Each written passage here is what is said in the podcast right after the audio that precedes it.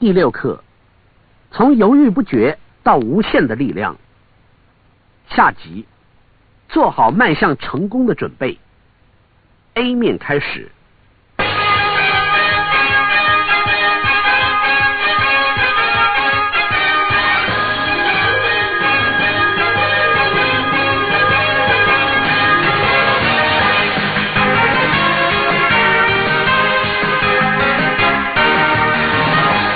做好迈向成功的准备。我们回到这里，今天是第十六天了，课程仍在进行。今天我们的重点就是要找出对你有益的好习惯，并且把它们储存起来，这样我们就不用再时时去想到底是哪些习惯使我们成功。先前我曾经提过，而我也想再提醒你一次，大部分的人所面临的一个最大的挑战就是，当他们想成功的时候，他们就会试着去改变某些事。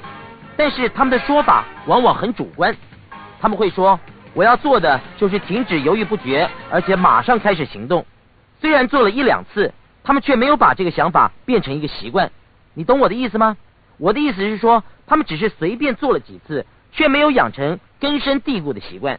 这样，即使环境当中有诱因促使他们做某些事，他们也察觉不到，反而必须要靠他们自己去产生诱因才行得通。 所以，今天我们要学的就是如何有效的去运用联想。我想先大略的谈一下今天的五个主题。第一，我要提醒你，你随时都在联想，也就是说，你的脑子里一直在做思考的动作，你也在学着如何联想事情，并且随时创造出新的意义，一直都在发生，即使是在你最不察觉的时候。我不必教你或其他人如何联想，但是我要你知道，你永远都在联想。 并且要教你如何控制你的联想。第二，我们要复习什么叫做联想。虽然已经谈过这个话题好几次了，但是我们还要再一次的弄清楚联想到底是如何产生的。记住，复习是形成技巧之根本。第三，我要教你如何善用你身旁的联想，也就是说，身边原本已经有些事情能够让你快乐，例如让你感觉很棒的音乐，如果你知道它能够帮助你。 何不利用它作为一种工具，来让你经常拥有你想要的好心情呢？何不买卷录音带，并且时时聆听呢？这就是一种善用你身边联想的好例子。如果你知道你喜爱什么，你现在就可以利用这点来制造你要的好心情，不必等待，你就能够使自己快乐。第四，今天我要教你如何去除不好的联想，也就是说，如果某事的发生立刻让你觉得难过。 现在我要教你如何在几分钟之内将那种不好的联想永远的消除。你或许得花上一段时间才学得来，但是这将是一件最值得学习的事。最后，我们要谈谈转换模式，这是一种促使我们持续向我们的目标迈进的模式。这种模式不用花脑筋去想，我们在潜意识里就可以做到。也就是说，这样我们就能够养成一种不需要自觉的去做就能够思考的新习惯。这些就是我今天的五个主题。 时间有限，今天我们还有很多事要做，所以废话少说，开始吧。首先，记得我们一开始说了什么吗？你一直都在联想，你现在就在做这些事了。所以，当我在谈这个话题的时候，我只是在重复你已经在进行中的事。第二个主题是关于联想是如何确实的发生，让我们复习一下。每当你感到神经紧绷、情绪紧张的时候，那么任何事，我强调，任何一种发生于此时此刻的事物，都将会令你留下一个深刻的印象。 你听得懂吗？如果某件事令我疯狂的大笑，当我在大笑的同时，如果你一直发出某些声音，并且做鬼脸，那么很快的，我就会将这几件事串联起来。而这也就是我们已经谈过许多次的艾凡·帕夫洛与他的狗的基本原则。当喂食狗的时间一到，艾凡就会去拉铃。他一再重复的做这件事，久而久之，狗儿们就会将拉铃和吃饭这两件事联想在一起。因此， 当下次铃声再响起的时候，狗儿们就知道是要吃饭了。电视广告也经常利用这种同样能够令人产生联想的效果。至于联想是如何产生的呢？举例来说，某人去参加一个丧礼，假设是他父亲的丧礼，毋庸置疑的，他们一定会觉得很悲伤，情绪也会变得很紧绷，也就是说相当的沮丧。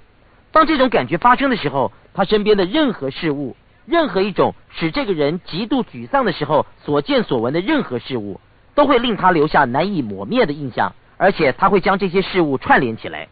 譬如，在此时，如果有好意的人走过来试图安慰他，拍拍他的肩膀，对他说：“嗨，约翰，我知道你很难过，但是你得坚强点。”另一个人也说：“是啊，约翰，别再伤心了。”然后重复着同样的动作。然而这些都是徒劳无功的。约翰早已经感到极度的沮丧，那都是无法改变约翰的心境以及情绪。也就是说，约翰会停留在那样的情绪，而发生了某种的情况，他会如何呢？约翰已经产生了消极的联想。换句话说，或许六个月之后，约翰会觉得好多了，他就能够接受父亲过世的事实，也学着调试自己。但是如果他又突然碰见丧礼上的客人，对他说同样的话，同样的拍拍他的肩膀，并且安慰他，也就是说，约翰又受到与当时一模一样的刺激。在那一瞬间，他会怎么想呢？沮丧。而更惨的是，他可能自己都不知道为什么会感到如此。同样的事是否曾经发生在你的身上呢？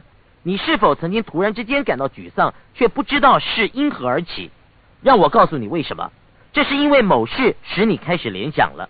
现在或许你会说，东尼呀，没有人会触碰我哎。难道触碰是唯一能够使你产生联想的动作吗？当然不是，你也可能会有听觉的联想。当你走在一个房间里面，听到某种你没有听过的音乐正小声的播放着，那可能会立刻使你联想到沮丧。又例如，曾经虐待过你的人用某种眼神看着你，当你下次看到另一人对你施以同样眼神的时候，即使他不是那个虐待你的人，你也会有同样的感觉。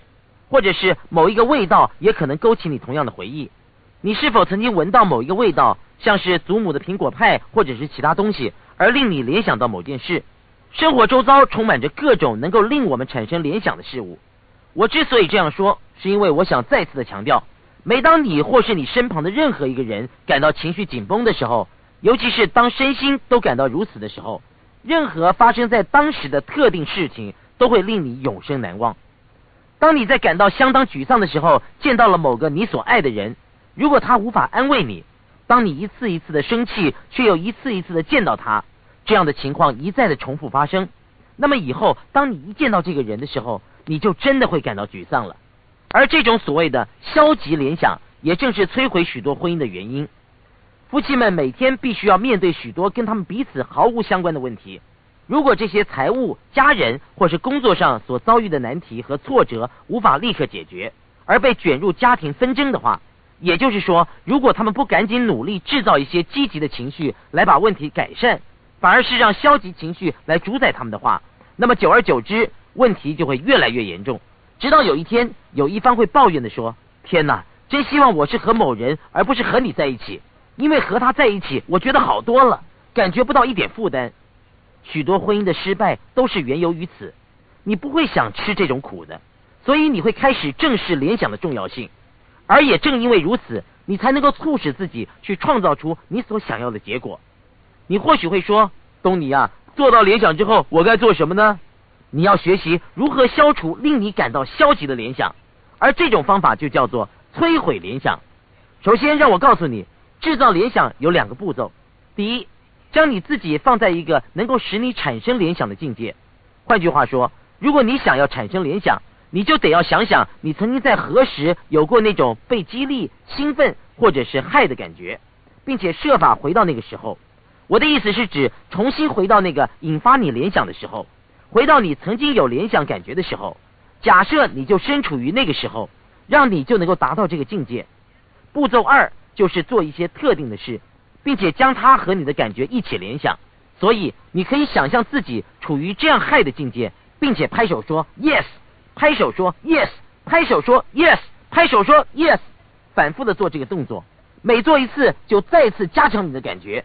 这就是重点，你一定得要有强烈的感觉，不能光只是胡乱的说 yes yes yes yes， 那是行不通的。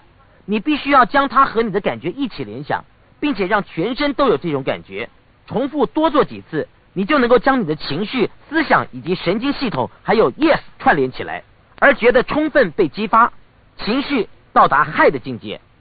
有道理吗？所以你要做的就是我所说的这些。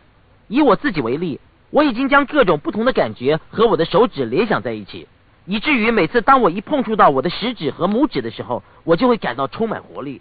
而这也是我写的第一本书《无限的力量》它的秘诀。如果你读过这本书，你就知道它蛮厚的。另一本书《唤醒体内的巨人》也是一样，从那之后，我就开始试着写一些较薄的书，例如《来自朋友的谏言》和《大步伐》。我所要表达的重点是，我依照计划，在一个月之内就写好我的第一本书，记得吗？我想要这么做。当时我的出版商对我说：“你必须等六个月，等我们下一回要出书的时候才能够帮你出版。”我说：“不，我现在就要出版这本书。”书商对我说：“那么你就得在一个月之内完成，你绝对办不到的。”我回答说：“真的没有办法吗？我相信天无绝人之路，一定会有办法的。”因此，我立刻开始着手写书。而且那个时候，我还在全国各地巡回演讲《无限的力量》。每天晚上演讲结束之后，在半夜或者是凌晨一两点回到饭店，我就会坐下来开始写作。即使缺乏灵感，我也能够借着触碰我的手指的这个小方法，突然之间，我的灵感就这样源源不断的涌出。记住，我们的行为是受到环境所影响的。如果你想表现得更好，你就得要把你自己放在一个有利于你的环境当中。肯恩·布兰查就做过这件事。肯恩是我的好朋友，多年前我们在我的演讲会上首次碰面。他对我的演讲内容以及我如何鼓励行动不便的人走路这些事情感到印象深刻，而他自己也有一个难忘的经验。事情是这样的，有一天我们在机场碰面了，我们都住在圣地牙哥，而且我们都在回家的路上。他告诉我，他应高尔夫球文摘之邀，正在写一篇有关于如何改进高尔夫技巧的报道。他花了四五天向一位高球教练学习，希望能够改进他的球技。在那练习之后就要写一篇论文。肯恩是一个很棒的作家，他的作品总是深入浅出，相当的受到读者的欢迎，因此杂志社聘用他来出这项任务。肯恩说：“哎，这个任务真是太棒了，在教练的指导下，我连续三次挥杆都成功了，真是兴奋极了。不过却有个问题。”我问他是什么呢？他说：“我不记得教练所说的每一件事，你知道吗？我在那儿试着去记所有的事，但是太多了，实在是记不完。”我说：“肯恩，你不需要去记得所有的事，我只问你一个问题，你是否曾经完美的挥杆成功过？”他回答我说：“当然啦。”我又问了：“你是不是曾经成功一次以上呢？”他说：“那当然啦。”我又说了：“那么你就不必努力的去想如何才能够打出完美的一球，你早就已经知道方法了。你的潜意识里相当清楚，你总是会想要如何才能够打出完美的一球，只是你得把你自己放到当时的那个情境当中。”我又接着说：“我的意思是说，你是不是曾经觉得，当你专注于做某件事情的时候，你就不会去留意身旁的一些琐事，像是当你在喃喃自语之类的事，你不就是处于一个我所说的顺境吗？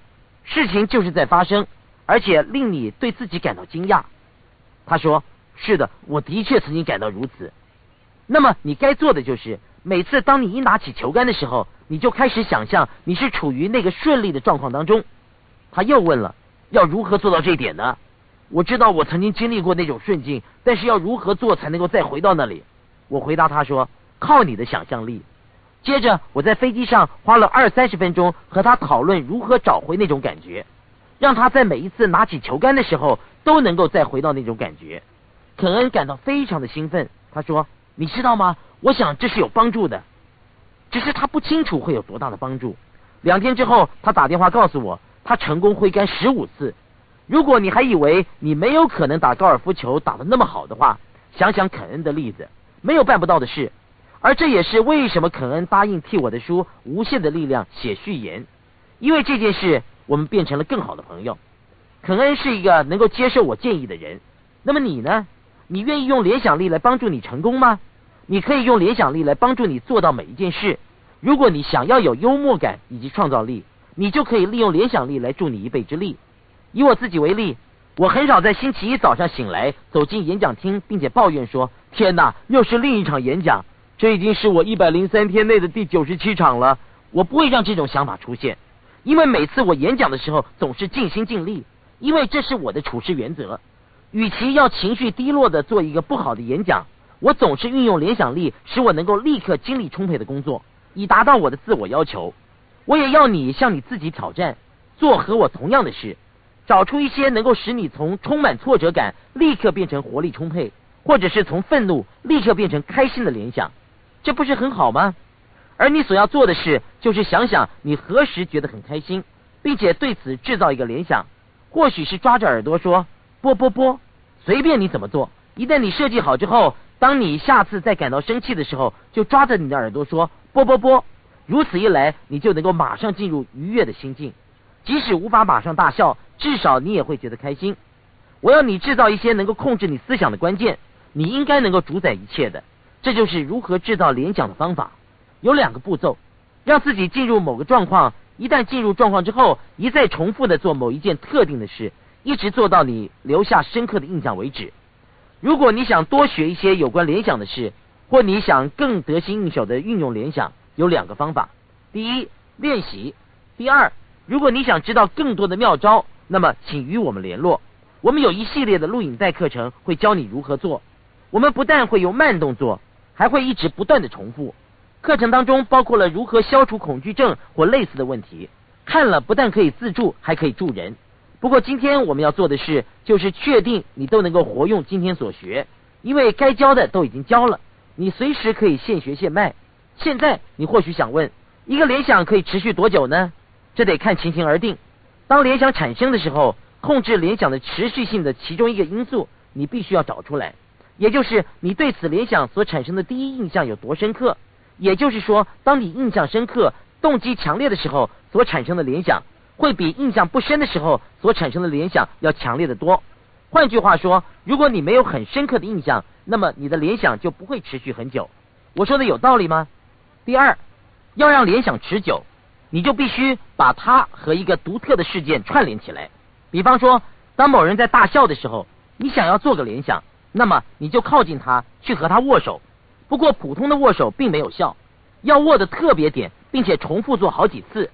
如此一来，当你下次再和这个人握手的时候，他可能就会自然而然的笑了，而且即使他笑得再大声，你也不觉得奇怪，对吧？但是如果同样的事发生在一般的情况之下，如果有人握手之后就会无缘无故的笑，大家一定会感到很奇怪，不知道发生了什么事，而且很快的这个联想就会无效了。因此，如果想让一个联想持久，这个联想就必须是在一个很特殊的情景之下发生的。这就是为什么我们要发出一些奇怪的声音以及肢体动作来增强我们的记忆联想。换句话说，那些都会令人永生难忘，了解吗？好的，再接下来注意听我说如何消除不好的联想，该怎么做呢？如前所述，这个方法叫做摧毁联想。让我们回到先前那个丧礼的例子。比如说，你有一个不好的联想在你的左肩上，也就是说，某人一拍你的肩膀就会令你立刻感到沮丧。你并不知道这个原因是如何发生的，反正你曾经在丧礼上感到的悲伤情绪又回来了。你该如何做才能够去除这个不好的感觉呢？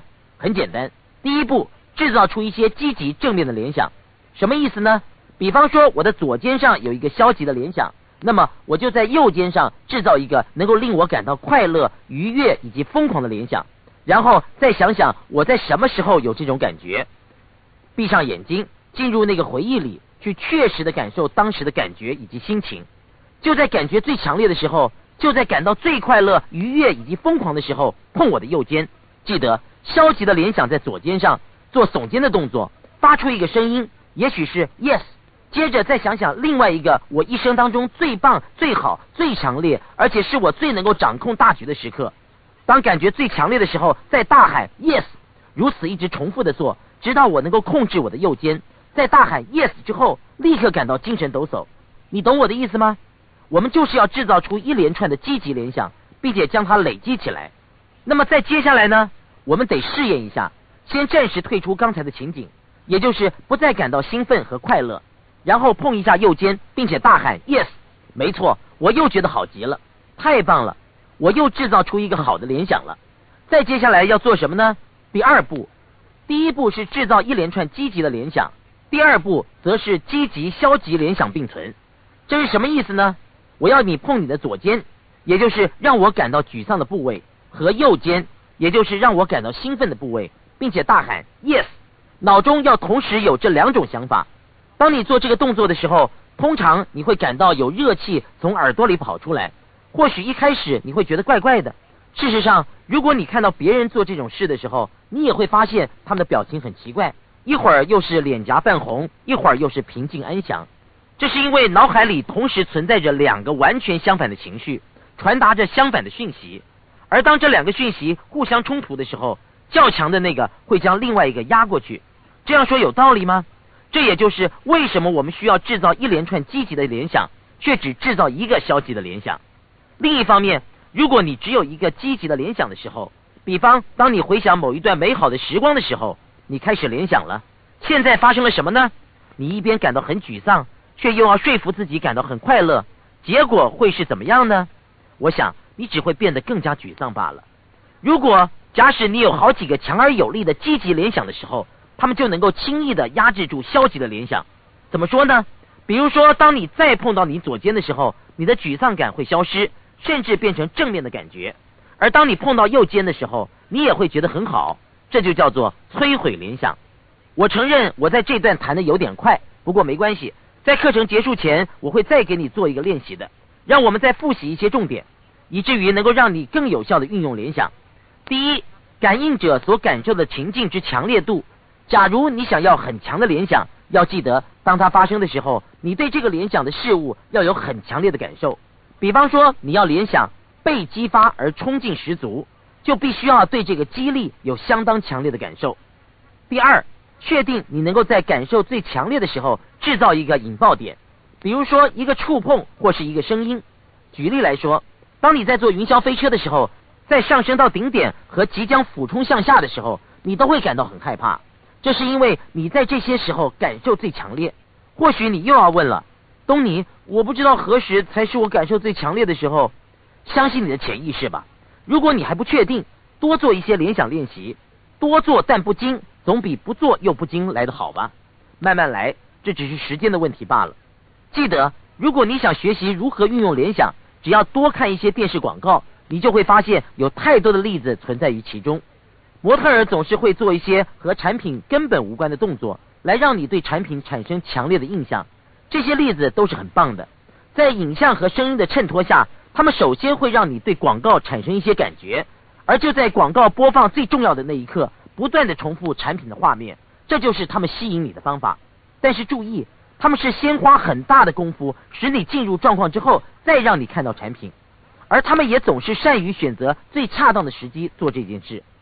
第三，你要确定你的联想是特别的，也就是说，用你的一只手去触碰另一只手的这种联想并不特别，即使是握手这个动作也不够特别。所以或许你应该在一个特定的时间抓你中指关节右侧的皮肤，那才是一个够特别的触发点。你听得懂吗？最后，如果你要让某个联想成功，你就得在和你第一次设定这个联想的时候所产生的同样感觉之下来用它。换句话说，假如我的联想是设在肩膀上，那么很明显的，同样的联想在手肘上就行不通了。同理可证，重打的时候所设下的联想和轻触的时候不会产生相同的作用。我知道你一定会觉得吸收太多而消化不良了，但是你大可一再重复的听这卷录音带，记得你已经在联想了。我只是在帮助你整理控制你的联想力，如此你才能够持续长久的好好的运用它。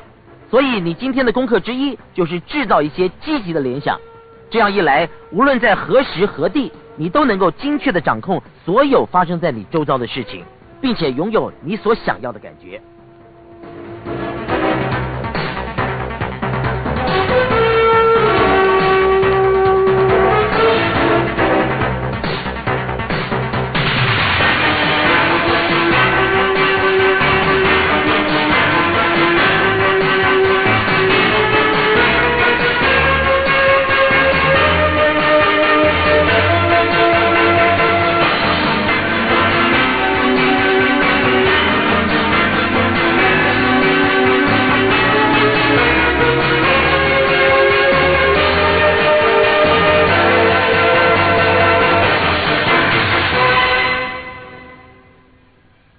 以上 A 面课程结束，请继续收听，谢谢。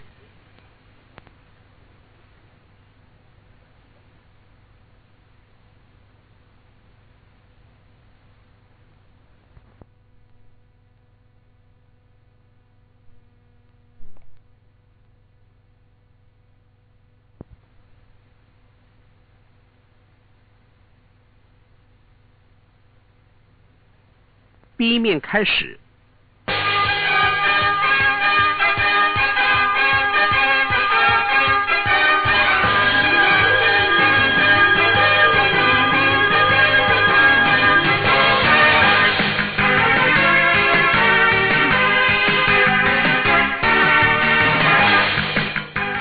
让我们看看有关联想这个主题的最后两点。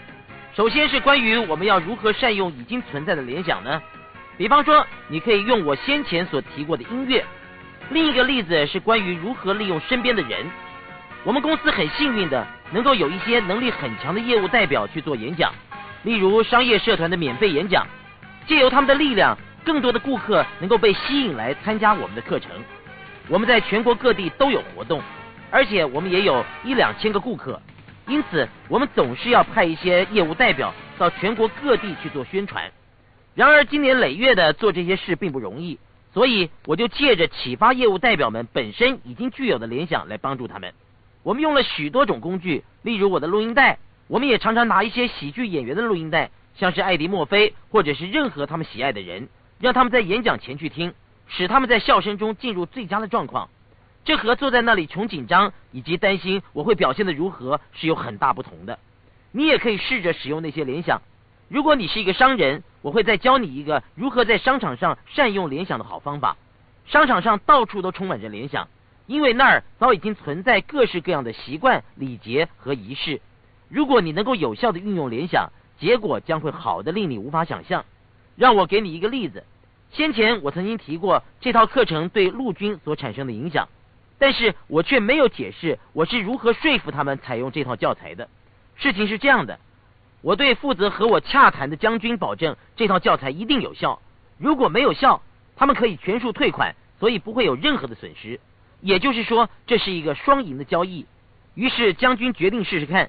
在他的安排下，我和我的伙伴以及一些负责此案的军官召开一个会议，讨论交易的相关事宜。有趣的是，我们在一间巨大的地下会议室开会，事实上它是一个地下指挥中心。如果说这个会议看起来像是在拍电影，一点也不为过。会议桌呈马蹄形，而在桌子正前方，将军所坐的椅子看起来非常的明显。在谈到价钱的时候，我碰到一个问题，对方认为我所要求的价码太高，这对我来说是很不利的。因为我已经答应将军，如果这套教材无效就不收钱，但是我仍然不放弃。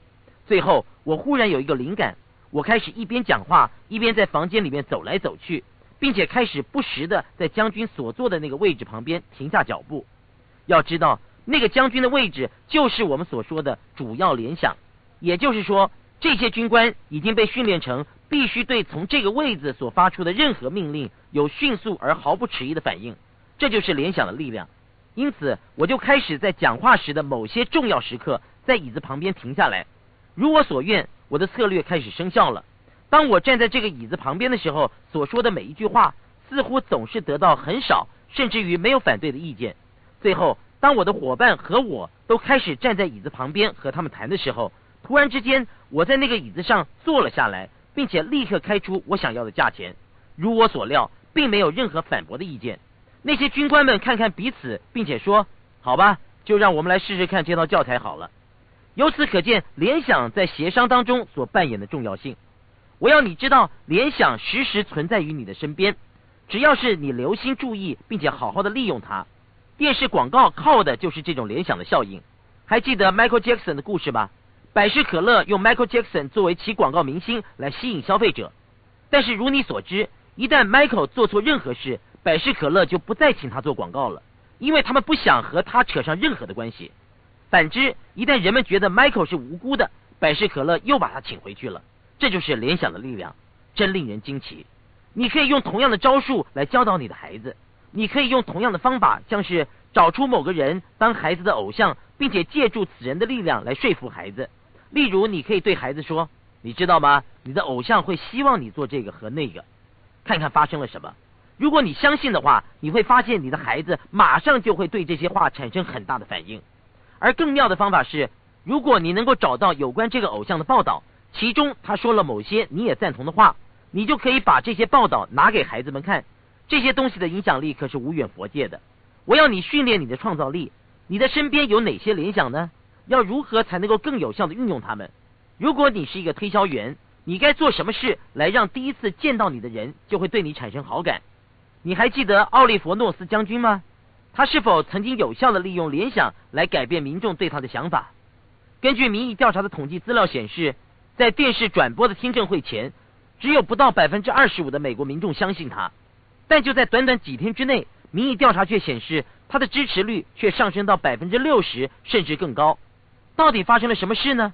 让我来告诉你。诺斯将军总是穿着制服参加听证会，那不是一件普通的制服，而是一套海军制服，而且将军胸上更挂满了所有他曾经得过的勋章。很显然的，他事前做了充分的准备。我们一看到他就会有一个联想，这个人是一个英雄。你是否认为他所做的事改变了你对他的印象呢？我并不是在批评这是对还是错，我只是要你知道，他的幕僚的确善用了联想的力量来改善民众对他的印象。他在白宫的时候会每天穿着制服吗？当然不会了。那么为什么他那天要刻意穿着制服呢？很明显的，他很久没有穿了，而现在他却又开始穿了。由此可知，他懂得运用联想的力量。其实不只是他，每一个成功的人总是懂得如何去运用或者是制造联想来帮助自己。综合上面所说，我归纳出以下的几点。第一，我们总是在联想，但是我们要能够知道这个事实，以免错误地制造出消极的联想。第二，我们已经知道联想产生的过程，我也教了你一些制造联想的基本重点。第三，我们谈到如何消除消极的联想。所以如果你有对你不利的联想，比方说看到老板就不高兴，你就知道该如何做才能够扭转情势了吧。第四，我们也谈到如何利用身边早已经存在的联想，希望你能够好好的留意他们，来帮你创造更多的力量，并且善用这些已经存在于周遭的联想。最后要谈的，也就是我要你做的一件事，叫做转换模式。它是用来帮助你联想某种感觉。也就是说，我如果让你回想你一生当中在何时曾经感到被爱，是否在被轻碰到你的耳朵的时候呢？你有过这种强烈的感受吗？是否一旦有人轻碰一下你的耳朵，你就会说 yes，感到被爱的快乐呢？重复的多做几次，直到即使你不再觉得快乐。一旦我碰到你的耳朵说耶的时候，你就会再度拥有好的心情而觉得被爱。然后在关键的时刻，我会碰你的耳朵再说耶，然后我会做好几次，即使你觉得心情不好，或者是想着心情不好的这件事，只要我一伸手去碰你的耳朵并且说耶，你就会觉得被爱。其实这并不特别，我们也做过好几遍了。重点是我们会联想某个特别的情景。如果你能够帮助你自己借着联想的力量朝向一个新的人生目标发展，不是很好吗？听来很复杂吧。我的意思是说，如果你能够朝着一个特定的方向思考，也就是说如果你能够专注于朝着某个方向发展，不是一件很好的事情吗？答案很显然的是肯定的。而转换模式就是帮助我们达到此一目的的一个方法。通常来说，我们是在录影带里面教授以下的这段课程，因为这段课程最好是能够亲眼目睹才会比较有效。不过我相信你听这卷录音带的讲解也能够学得很好，甚至更好。另外我也要先警告你，如果你是那种会说我没有想象力的人，那么你就不用再听下去了，否则你只是在浪费你的时间。好，现在我要你开始放轻松一点，任何你脑中能够想象到的事，你也可以借由喃喃自语或者是产生某种感觉来达到。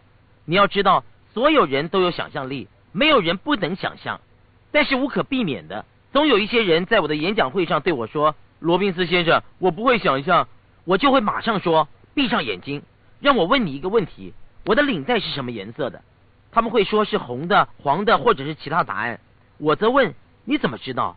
他们说，因为我看到了。可是你的眼睛是闭着的。可是我早就知道了。你看，我们的脑中都会有画面，但是有一些人因为看得太快而没有留下任何的印象。另外也有很多人以为别人的画面都如同电影一般的完美与精彩，但是却认为他们自己的画面是模糊不清的，以至于他们无法想象。这是完全不对的。大部分人的画面是有可能不太清楚，而改进的方法就是靠多练习。如何练习呢？要一夜之间学好所有的事是不可能的，所以让我教你一个方法，先练习。比方说，专心看某人的鼻子，而非整张脸或者是身体，看着鼻子，闭上眼，假装你只能够看到鼻子，先不要看得太认真，否则你就无法想象，而这个练习也就不会成功了。要看着鼻子，闭上眼睛，想象你看得到鼻子，睁开眼，看着鼻子，再闭上眼，想象你能够看得到。如此一直重复的去做，而且要越来越快，直到你几乎是在眨眼睛，直到你分不清楚你是真的看到还是在想象。多练习几次，很快的你就会上手了。做好鼻子部分的练习之后，再做鼻子和眼睛的练习，然后是鼻子、眼睛、嘴巴和脸，最后扩大到能够看见整个身体的范围。如果你一天能够做十分钟，连续做十天这种练习，十天之后你将无法相信你是这么的善于想象。这就好比是训练肌肉一样，你必须练习养成这个习惯，而且要多加练习。好了，现在让我们来做转换模式的练习。有许多方法可以做练习，我要用图片法来做练习，因为这是一个相当快速的方法。再说时间也快到了，让我们做以下的事情。第一，我要你想出一个你的坏习惯，也就是说你所拥有的，但是却是使你感到厌恶而不想再保留的坏习惯。接着我要你闭上眼睛，当然你最好不要在开车的时候做这个练习。如果你正在开车，请先停下车子，或者是先停止录音带，直到你停好车。最好是能够现在马上做这个练习，以保持你的高昂的士气。你可能已经注意到，我一再的要求你做这些事，我也帮你彩排、哄骗你和和你玩游戏，这一切都是因为要给予你的力量，激励你的士气。别只是切下录音带并且说我待会儿还有事情要做，最好是现在马上行动，毕竟这只要花你五分钟而已。开始吧，先放轻松，先提醒你，或许打你身边经过的人一定会对你的行为感到不解而大笑。好，这是我要你做的事。闭上眼睛，想象一个你想要改变的行为，比如说想象你正在犹豫不决的时候，你看起来像什么，你一开始会做什么。好了吗？接着在脑海里想象这些画面，想象你自己要开始犹豫不决了，或者你也可以想象别的事，例如咬指甲，或者是你即将要咬指甲。在我们开始之前，我希望你是真的很讨厌这个坏习惯，它的存在是如此令你痛苦，而且你非常想要戒掉这个坏习惯。先确定你有勇气改变它，而在这个前提之下，我要你想象你开始产生转换模式。我花了一些时间在这里，以确认你有做到这点。好了吗？一旦你心里开始浮现出那个坏习惯的画面，务必力求它的影像清晰。你必须是要能够看见你咬指甲，或者是感到犹豫不决，或者是其他任何事件的画面。想象这个画面被推到一旁，然后放上一个你所想要的结果的画面，也就是说选出一个画面让你看到你所想看到的结果。让我给你一个我本身的例子，我以前总是喜欢咬指甲，我学了很多方法来改掉这个坏习惯，但似乎没有一个行得通。你知道吗？我甚至于试着在指甲上涂上油漆，或者是其他的东西让指甲长起来很糟，但是这仍然无效，我又重蹈覆辙了。后来我采用转移模式而改掉这个坏习惯。怎么做呢？我先想象正要举起手准备咬手指甲。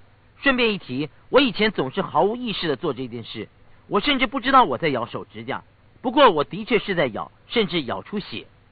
当脑海里举起手咬手指的画面要出现的时候，我就一次又一次的想象，直到我能够清楚的看见画面，然后将这些画面搁置一旁，再想象另外一个画面，也就是我想要的结果的画面。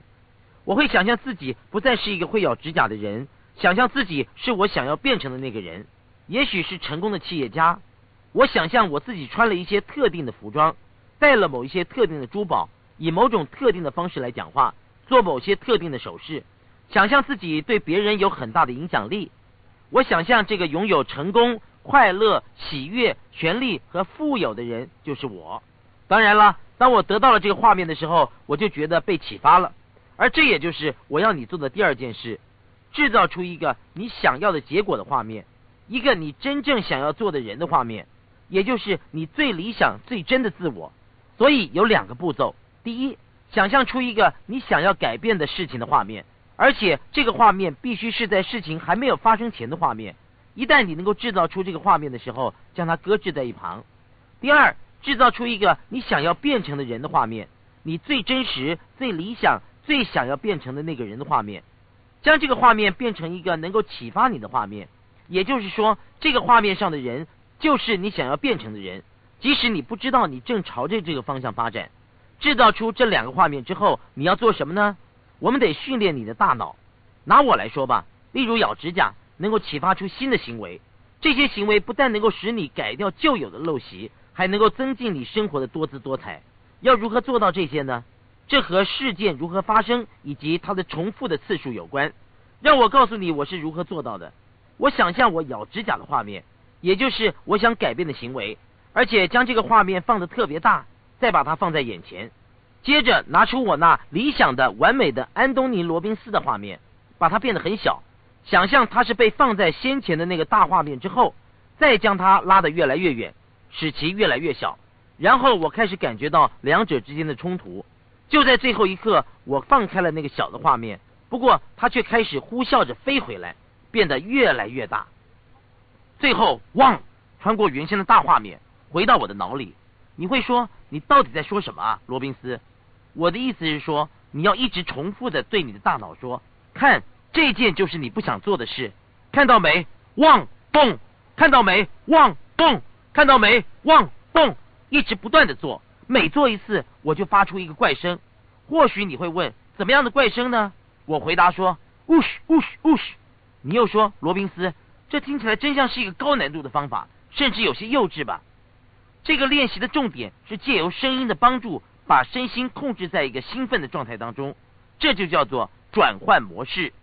如果你一次又一次的做，你就可以控制你的大脑，让原本不好的习惯帮助你变成你想要做的人。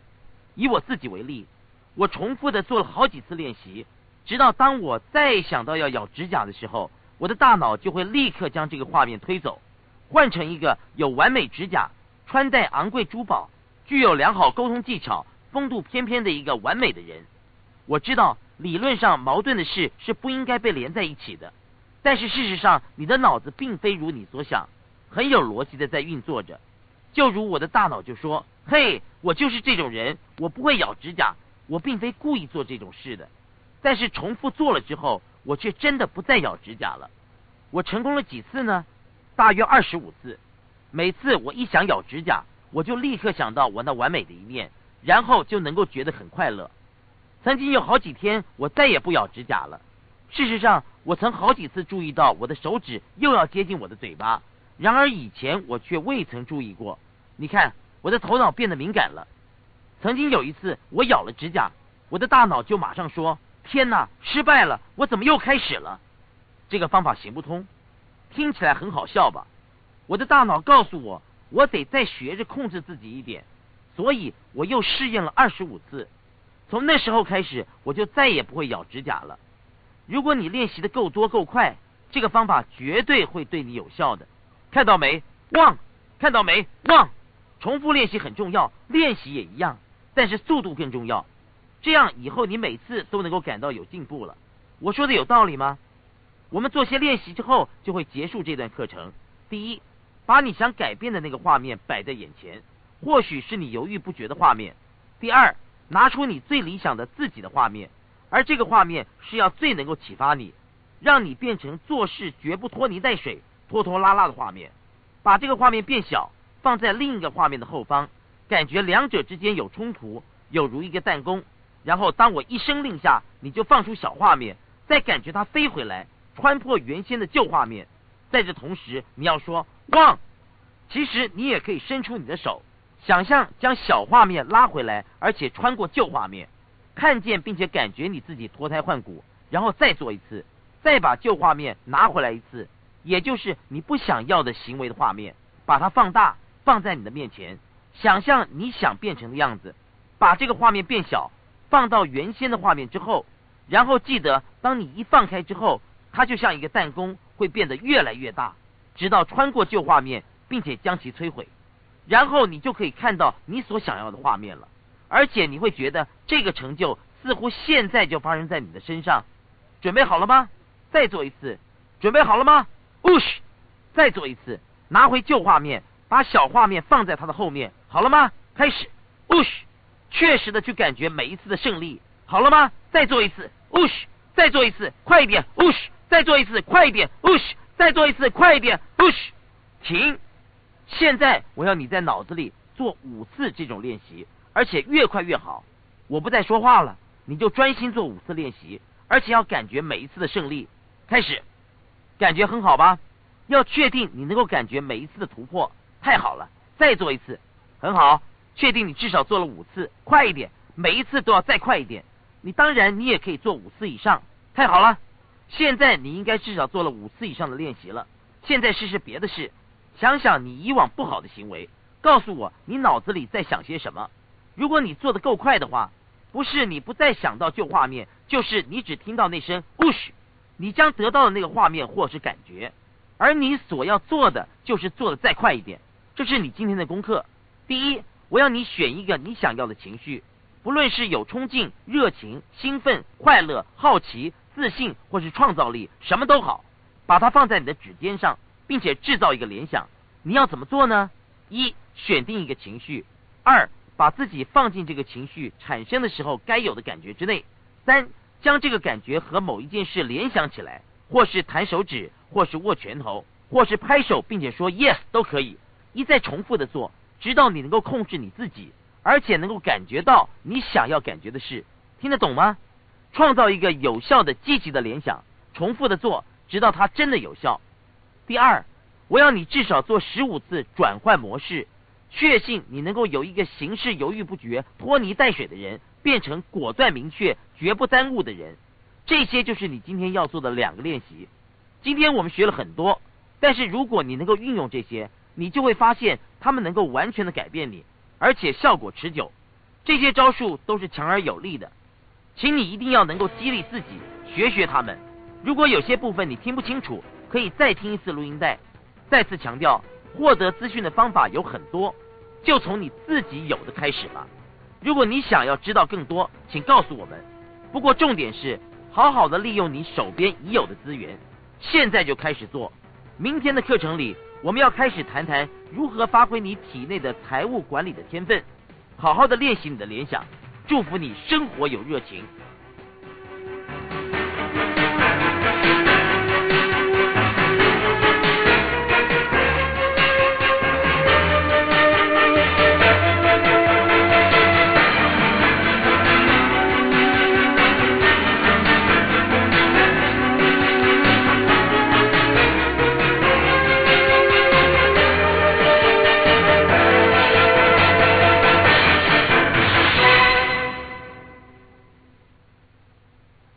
以上B面课程结束，请继续收听，谢谢。